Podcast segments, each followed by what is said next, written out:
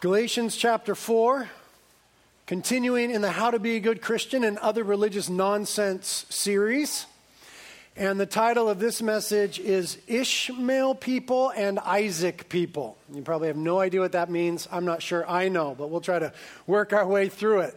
Uh, I just need to warn you that our text is interesting. Paul here is using a complicated and some would even say convoluted argument against his opponents here, okay? So he's dipping way back into some uh, biblical history. He's using it as an allegory, an illustration of some spiritual truths that are very meaningful for our lives, but it's somewhat of a complicated and removed sort of illustration and argument. But we'll try to work our way through it. Lord, we ask that you give us wisdom as we study your word today, and that you give us revelation, that you would reveal to us truth, and that truth would not only be revealed to us, but we would be changed by it. We want to be changed people. And so give us ears to hear, Lord. Give us hearts to respond. We ask that, Holy Spirit, you would come and teach us. We realize that I'm, I'm the instrument, but I don't want to be any more than that. I just want to be a tool in your hands. Holy Spirit, Jesus said, You are the teacher of all things. So come and teach us. Please anoint me to speak forth your truth and anoint us to hear it and respond to it and to be changed together as a community of faith and as individuals. We ask these things together in Jesus' name, amen. Amen. God helps those who help themselves. Right? You've heard that. God helps those who help themselves, right? Haven't you heard that? Is, is that true? Oh, good. Okay. Yeah, that's not in the Bible. Your grandmama said that right? When she's trying to get you to do something, but that's not in the Bible. God helps those who help themselves. Is another popular misconception of God and how he works among his people. Okay? And we've already talked about several misunderstandings of God in this series. We talked about the misunderstanding of God as a negotiator, right? That we realize that we haven't quite measured up, but we're pretty confident that we can negotiate a deal with God right? That He'll overlook our shortcomings and bless us. And we find ourselves doing this all the time, right? God, I will try harder, do more, be better if you will. We do this as Christians because we have this false concept that God is a negotiator. The unregenerate think that. They think that they'll someday stand before God as judge and they'll say, Well, I did these good things. I know I had those bad things, but I had some good things too. And they kind of outweigh the bad. Because popularly, people think God's a negotiator. And even within Christianity, we deal with God as if he was a negotiator. That's a false concept of God. Another false concept of God that we've already spoken about is God as Santa Claus. Okay, this is popular in culture that, yeah, God doesn't like sin, but he's not overly concerned about it. He's kind of a grandfatherly figure like Santa Claus, who at the end of the day is going to bless me anyway because I'm as deserving as anybody else. After all, nobody's really gotten coal in their stocking from Santa Claus. Santa Claus always comes through with the good stuff. That's another misconception of God. Another one that we've talked about in this series is God as a cop. Okay, he's that cop who's in your rearview mirror and you're nervous and you can barely drive and you know he's looking to bust you and you're wondering if your registration is up to date. Did you fix the tail light and did you renew your insurance and do you even have your license and all these things that go through your mind when you see that guy in your rearview mirror. And for some of us, God feels like that cop just always looking, waiting to just pounce on you and you're trying to get your stuff in order. It's a misunderstanding of God. Another one that we talked about is God as boss right? We've all had bosses where we realize that if we do our job and do it well and do it in a timely manner, he'll be cool with us. If we don't, he's going to be upset with us and we're in some sort of danger of losing something. A lot of Christians think that about God. Okay, I got to do A, B, C, and D. Okay, God, you're cool with me. Oh, I didn't do it. God's upset with me. All of these negotiator, Santa Claus, cop, and boss are misunderstandings of God. And now, in light of the popular saying, God helps those who help themselves, we recognize another misunderstanding of God, and that is God as collaborator. Collaborator. Okay, God, you do a little bit, I'll do a little bit. Because you help those who help themselves. So I'm hearing what you want to do, and I'll get her done. I'm an American. I'll, I'll make it happen. I'll, I'll get her done. Now, it is true in certain facets of life that God is a collaborator, right? There's certain things that God calls you to do where you're in partnership with God, right? We're co laborers with God in mission, for example, right? Like when we went to start this church, like we had to do some stuff. It didn't just appear, you know what I mean? We had to like actually do some stuff. God's doing the work. It's like when Paul says, I've worked harder than anyone else in the ministry, and not yet, not I, but the grace of God in me. Um, you know, you had to pay your taxes on Friday. And as Christians, we think God provided, but He wasn't paying your taxes. You had to write the check and send it in. There's certain ways in which we're partnered with God in life, but not when it comes to salvation. And that's the issue at hand. And that is the folly and the error. And Paul would seem to say the horror of what the Galatians were believing. That yes, it's grace through faith in the finished work of Christ on the cross, but I still need to do good things to be in God's good graces. Because God helps those who help themselves. He's a collaborator. Yeah, Jesus died on the cross, but here's what I'll bring to the table. Now, Paul's going to argue against that. He's been arguing against that in the whole book. We're not going to hear anything new with regards to that. We'll just hear it in a different way. And he's going to do it by going back to Abraham once again, right? The father of the faith. He's going to go back to Abraham and argue from some of Abraham's experiences that we have nothing to add to what God has done for us in the finished work of Christ on the cross. We start reading in verse 21. Paul, in arguing against him, says, Tell me, you who want to live under the law. Do you know what the law actually says? The scriptures say that Abraham had two sons, one from his slave wife and one from his freeborn wife. The son of the slave wife was born in a, get this, human attempt to bring about the fulfillment of God's promise. But the son of the freeborn wife was born as, get this, God's own fulfillment to his promise. Now, here's what's going on. We know from the book of Genesis that Abraham didn't have any children. His wife was barren. He was 75 years old. This was a problem. He was lamenting to God that um, the, the, the, children of my servants will be my heirs. I, I, I don't have any heirs. And in that culture, that was a heartbreaking thing, much as it even can be in our culture. And so he's lamenting to the Lord. And the Lord had a plan for Abraham. And the Lord said to Abraham, I will make your descendants as numerous as the stars in the sky. I know you're 75. But I'm going to cause nations to come forth from you, in a particular nation through which the Savior of the world will come. And it says there that when, when Abraham heard that from God at the age of 75, he believed God, and God reckoned it to him as righteousness. So God said, I'll, I'll give you children. And then 11 years went by. Okay, Abraham's not young, he's 75. Now he's 86. And at 86, he's wondering, how is God going to fulfill his promise? Maybe God needs my help. Right?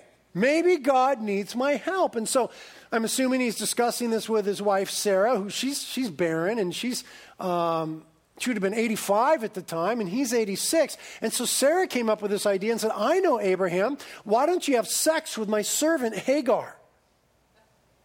And Abraham did that. Gentlemen, this is one of those times where you do not listen to your wife. one of the rare moments in your life where you say, No, wife, I will not do what you're asking me to do. But Abraham did it. He had sex with her servant Hagar, and they had a son. And the name of that son is Ishmael. Ishmael. So Ishmael is born, and we know from Genesis that that wasn't what God intended to do. You see, God did not want to be a collaborator with Abraham. God wanted to be a gracious giver for Abraham. And so God told Abraham, Abraham, that's not it. And then finally, when Abraham was 100 years old and Sarah's now 99, God miraculously causes her to get pregnant. You know it's a miracle when they're 199. Miraculously causes her to get pregnant, and she has a son, and the son is Isaac. So now, Abraham has two sons, Ishmael and Isaac. Ishmael, verse 23 says, was a human attempt to bring about a fulfillment of God's promise, collaboration. Isaac, the latter part of verse 23 says, was God's own fulfillment to his promise. a gracious gift. Now, the folly of the Galatians and what we often get trapped in is relying on our own efforts to relate to God rather than relying on God's efforts for us to bring us into relationship. In other words, I will be good, so God will treat me good. Collaboration, own effort. That's folly, according to the message of the cross. So, Isaac then is the result of God's sovereign work. Ishmael is a result of a false perception of God as collaborator. Isaac is totally God's doing. Ishmael is Abraham's doing. Isaac was a gift of grace. Ishmael is a proverbial work of the flesh. And so, what Paul's trying to tease out here is a contrast between self reliance and God reliance. Okay, when it comes to our relational standing with Him. And so then, Ishmael and Isaac come to represent two different ways of relating to God. The Ishmael way and the Isaac way, the way of the law and the way of grace, the way of the flesh, the way of the spirit, the way of seeing God falsely as a collaborator, and the way of seeing God rightly as a sovereign, gracious giver. Now, what Paul's going to do is, is talk about their moms a little bit. Hagar and Sarah as illustrations of the two primary covenants in Scripture the covenant of law and the covenant of grace. The covenant of law we've been saved from, the covenant of grace we've been saved by. Now he has this illustration from the moms, Hagar and Sarah, starting in verse 24. He says, These two women serve as an illustration of God's two covenants. The first woman, Hagar, represents Mount Sinai, where people received the law that enslaved them.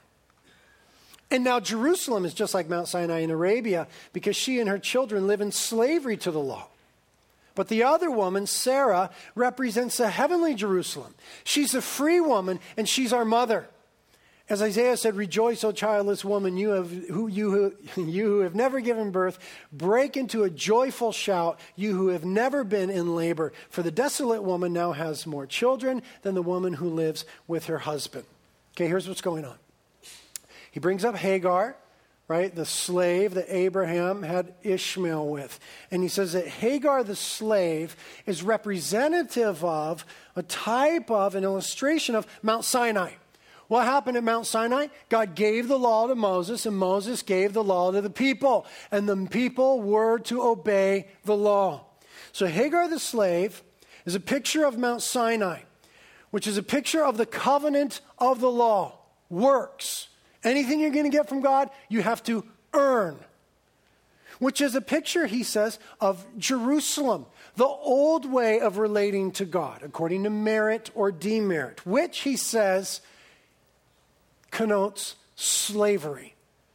So Hagar is a picture of Mount Sinai, which is a picture of the covenant of the law, the old covenant, which is a picture of Jerusalem and religion that is enslaved by the law, and that all means slavery. In juxtaposition to that, we have Sarah, who is the free woman, who represents the covenant of grace by which we are saved who represents the New Jerusalem, which is not only an eschatological or future reality, but a present reality of our dwelling with God through our being united with Christ.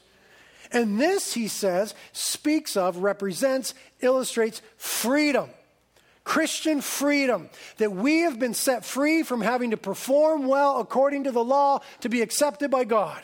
And we are now accepted by God's own fulfillment of his promise in the person of Jesus Christ, dying in our place on the cross and rising to new life to give us brand new life and to bring us into a love affair.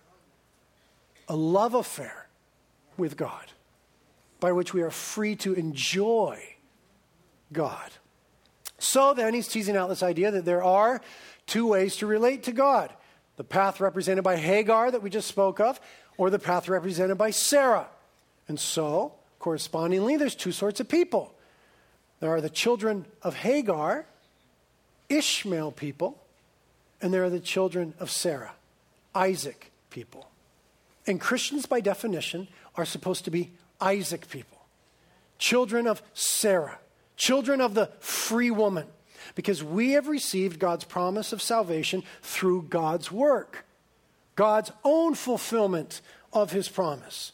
And the problem that's being addressed here in the text, and that's very poignant to our lives, is this that we have a tendency to fall back into Ishmael religion instead of Isaac sort of relating to God.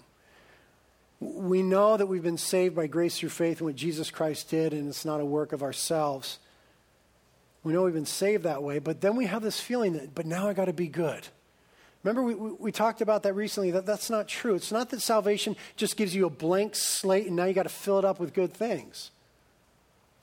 No, it, it, it removes all of the sin and it gives us perfect righteousness.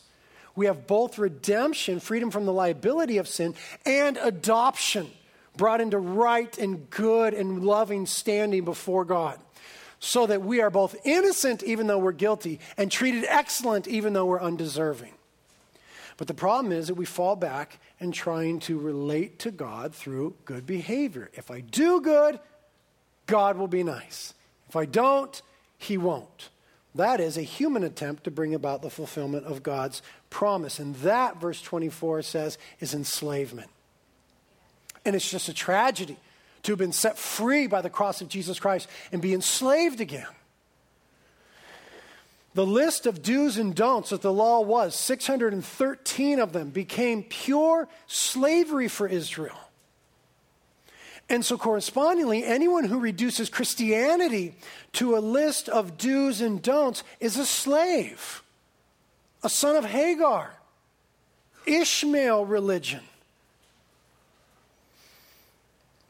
And so, if you find yourself in a situation where you're feeling that as a Christian, I, I need to do better, be better, try harder to make God happy with me, unless you get free of that by realizing the gospel that it's all been done for you, and because you're identified with Christ, God loves you like he loves his son, Jesus Christ, and accepts you in the same way. Unless you get, you, you get a hold of that, you will always be enslaved. Here's a disconnect. You think that if you do better, do better, do better, there's going to come some point of freedom. That's not how slavery works. No matter how good of a slave a slave is, they're not set free by being a good slave. It's not like a promotion in the workplace, right? In fact, if, if you're a good slave, you just have more slavery to do. There's not ever a promotion out of slavery. And so you're thinking, I'm going to get to this place where I'm good enough to be free to enjoy God. You will never get there. If you're trying to relate to God like Ishmael, you will always be enslaved because there's no escape from slavery through the route of slavery. We're only brought out of slavery by being bought out of slavery. It's called redemption and what Jesus Christ did on the cross for us and our adoption that we were once slaves, now we're sons. See, no matter how good you do, God is never going to be in debt to you. You got nothing to bring to the table to negotiate. God is never going to be in debt to you no matter how well we perform. And so trying to relate to God in that Ishmael sort of way is the most ruthless of slavery. There, there, there's no end to it. There's no thank you at the end of the day. There's no promotion. There's no satisfaction. We've been saved from that. We've been brought out of spiritual slavery into spiritual freedom. Now, there is then in the church always these two people. There are Ishmael people and Isaac people. Always in the church. There are Christians who are not yet living under grace, still feeling the need to perform, and there are those who are living in freedom and under grace. And what Paul's going to tease out next from the historical context is that these two have a hard time getting along. Okay? Verse 29.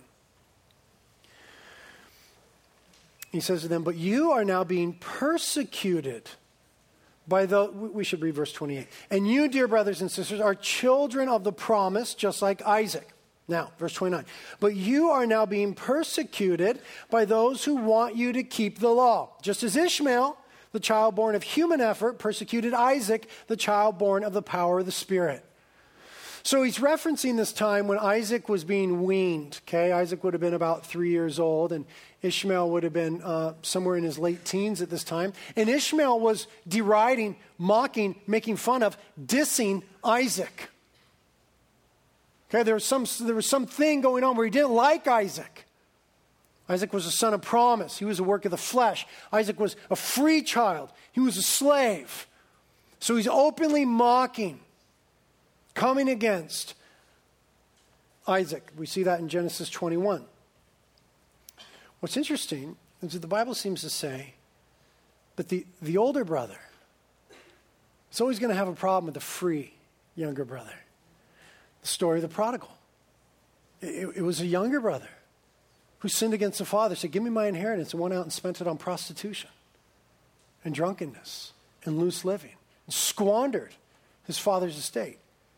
Came crawling back to his father, and his father runs to him, falls upon his neck, and in the Greek, kisses him over and over and over again, puts a ring on his finger, a robe on his back, sandals on his feet, and kills a fatted calf to have a huge party for this horribly performing son. And the older brother doesn't like it. The older brother comes toward the end of the story and says, This kid is horrible, Dad. This kid took his inheritance, he took your estate, and he went and he squandered it on prostitutes and drunkenness. And I've been here. I've done everything you asked me to do. I've always been with you. I've always behaved. Why does he get a party? Why is he being treated well? Why does he have a robe and a ring and sandals?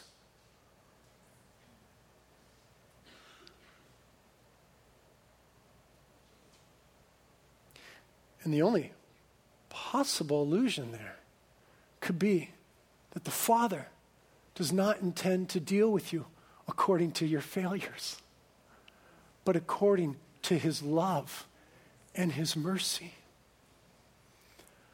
But those who insist on being ranked according to performance, those who must be identified as good Christians, will always be upset with the little brothers. Ishmael will always come against Isaac in Luke 18, then Jesus told this story to some who had great, listen, just listen. Jesus told the story to some who had great confidence in their own righteousness and scorned everyone else. He said, Two men went to the temple to pray. One was a Pharisee, the other was a despised tax collector. The Pharisee stood by himself and prayed this way I thank you, God, that I'm not a sinner like everyone else. For I don't cheat, I don't sin, and I don't commit adultery, and I'm certainly not like that tax collector. I fast twice a week and I give a tenth of all my income. He really did perform exemplary. Verse 13 But the tax collector stood at a distance and dared not even to lift his eyes to heaven as he prayed. Instead, he beat his chest in sorrow, saying, Oh God, be merciful to me, for I am a sinner. And Jesus said, I tell you this that this sinner, not the Pharisee, return home justified before God, in right standing with God. For those who exalt themselves will be humbled, and those who humble themselves will be exalted. Ishmael people will always come against Isaac people because they have not realized the fullness of the truth of the gospel, the degree to which we are accepted because of what Christ did in our stead on the cross. And so, not, not then realizing that, not sensing and laying hold of our redemption and our adoption and our acceptance, we insist upon being recognized for our efforts. Just like the older brother in the, in the prodigal. I, I've, I've done everything right. Just like the Pharisee, I, I do everything right. If you fail to recognize and lay hold of the truth of the gospel, you will be trapped in a need to do everything right. And, and the reason that those of you that are like that persecute the Isaacs is because you demand to be recognized. Because human effort always wants to be recognized. So much so that Abraham in Genesis 17, after he had Ishmael, came to the Lord and said, Lord, oh, that Ishmael may live before thee. In other words, isn't Ishmael good enough? Lord, look what I did. We collaborated here. You said I'd be the father of a nation of many nations. I got it done. I made it happen. What are you going to do with this? I'm doing good stuff here. Human effort always wants to be recognized. And so if you fail to ground your identity and your security and your sense of love and self worth in the love of God for you and the work of Christ for you, you'll demand to be recognized by people and hopefully by God, and you'll always fall back on needing to perform. You need to perform because you don't know how to locate yourself otherwise. And Ephesians 2 8 and 9 just pulls the rug out from underneath you. It says, God saved you by his grace when you believed. And you can't take credit for this. It's a gift from God. Salvation is not a reward for the good things we have done, so none of us can boast about it. That's true of initial salvation, and that's true of the continuance of salvation. That there can be no boasting within the Christian community. There's no good Christian, bad Christian. I'm doing well, you're doing poorly. I'm better than you. The whole book of Galatians is to come against the horror of that. And the remedy is to realize the ultimate gift of grace that's been given us in the work of Jesus Christ. And when we do that, then we, we, we, perceive ourselves differently and we relate to other people differently. This has tremendous relational implications, okay? And, and it's in our relationships, and I've been so convicted by this this week, okay? I've been busted. It's in our relationships where we can begin to sort of measure, determine, see, get a glimpse of whether or not we're experiencing living under this grace of God. It's in our relationships, for example. You know that you're living under grace when the criticism of people no longer wrecks you. You're living under grace. You've accepted the grace of God. It's enough for you that the God of the universe loves you radically it's enough for me. You know you're living under grace, you get the gospel when the criticism of people doesn't wreck you anymore. Your dad criticized you, your boss criticized you, your spouse criticizes you. It's been destructive your whole life, but you've been set free. You're not a child of Hagar. You're a child of Sarah, of the free woman.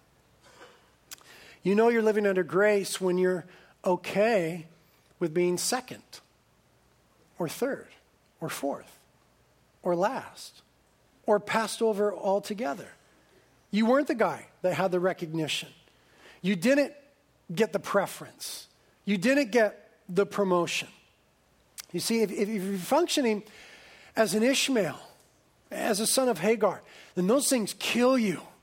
When you're not first, when you're not the one who gets the preference, the position, the promotion, it kills you. Because for you, you're still trying to locate everything according to performance. Your God is approval from other people.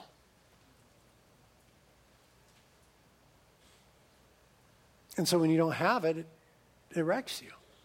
When you, when, when you get the gospel and you realize that you have the approval of God, 100% amazing, world creating approval of God through Jesus Christ you don't need to be first all the time.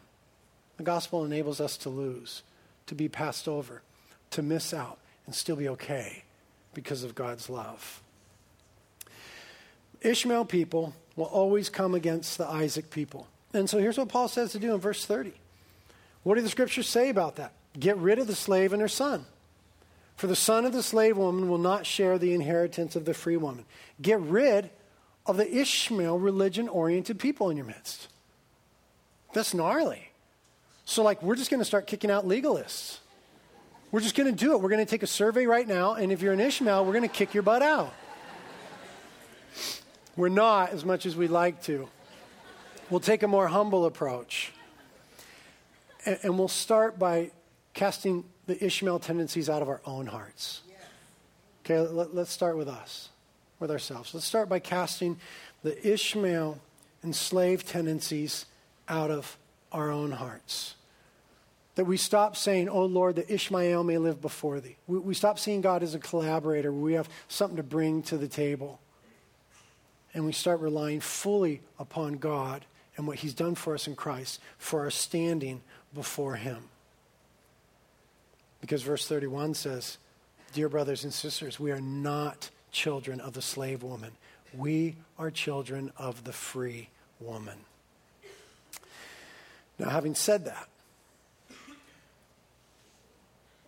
if you have an intense desire to do right, to do good, to honor God through and in your behavior, and if your motivation is from a place of deep gratitude because you know you've been accepted, and deep love because you know you are deeply loved, then that is good.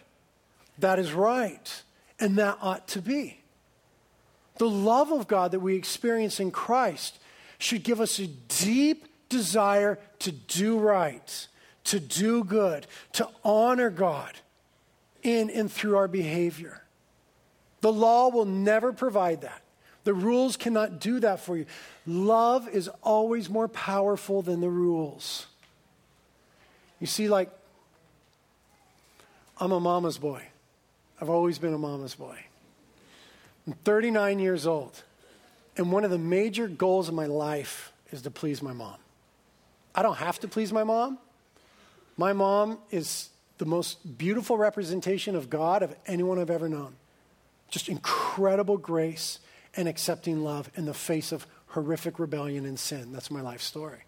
My mom's taught me more about Jesus Christ than anybody else.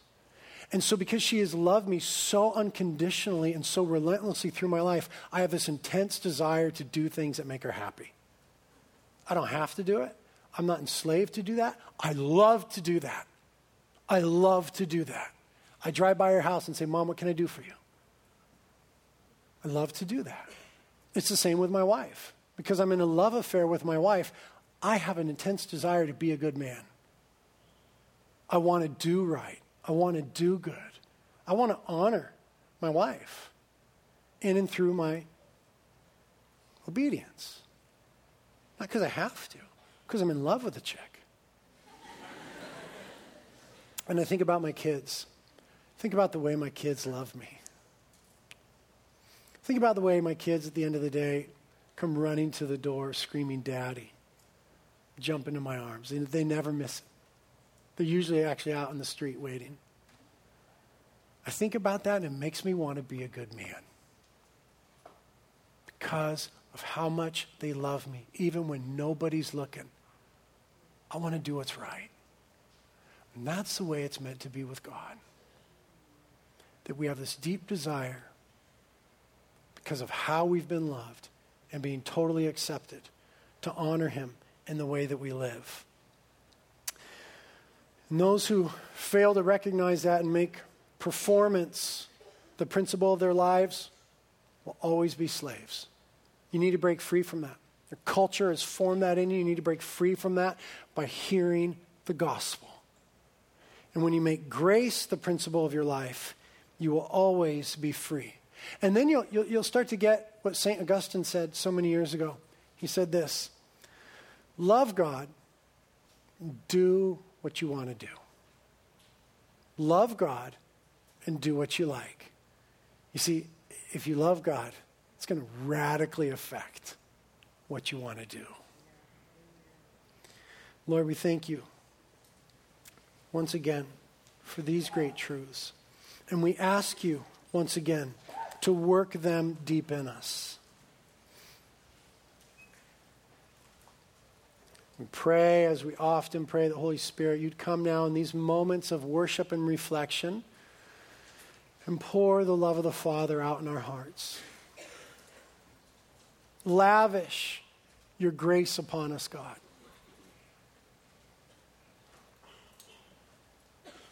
Speak to us your words of love and Spirit manifests the loving presence of God.